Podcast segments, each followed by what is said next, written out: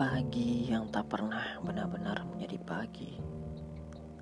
Terbangun pun enggan menyelamati matahari. Yang kemarin diusir pergi, dipaksa diganti. Orang-orang rapuh itu berjalan dengan jiwa yang terbaling lelah dalam peti mati. Langkahnya terhuyung-huyung dipecendai angin. Seperti dedaunan gugur yang tak tahu seberapa jauh terbang yang jatuh pasrah hanyut terbawai.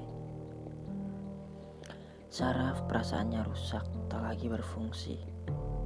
Digerogoti rasa sakit, hingga tak tahu bagian mana yang paling parah dilukai.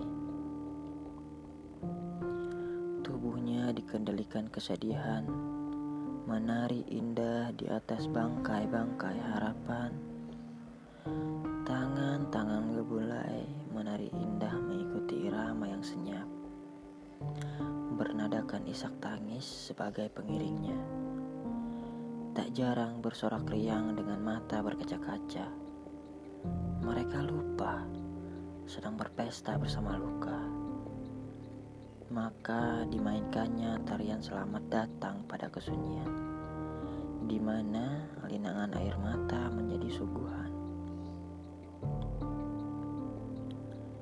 Untuk manusia-manusia pelupa yang batinnya memaksa tetap baik-baik saja, seperti halnya gelap yang butuh diterangkan, seperti halnya sunyi yang butuh diramaikan, seperti halnya datang, kehilangan juga butuh dirayakan.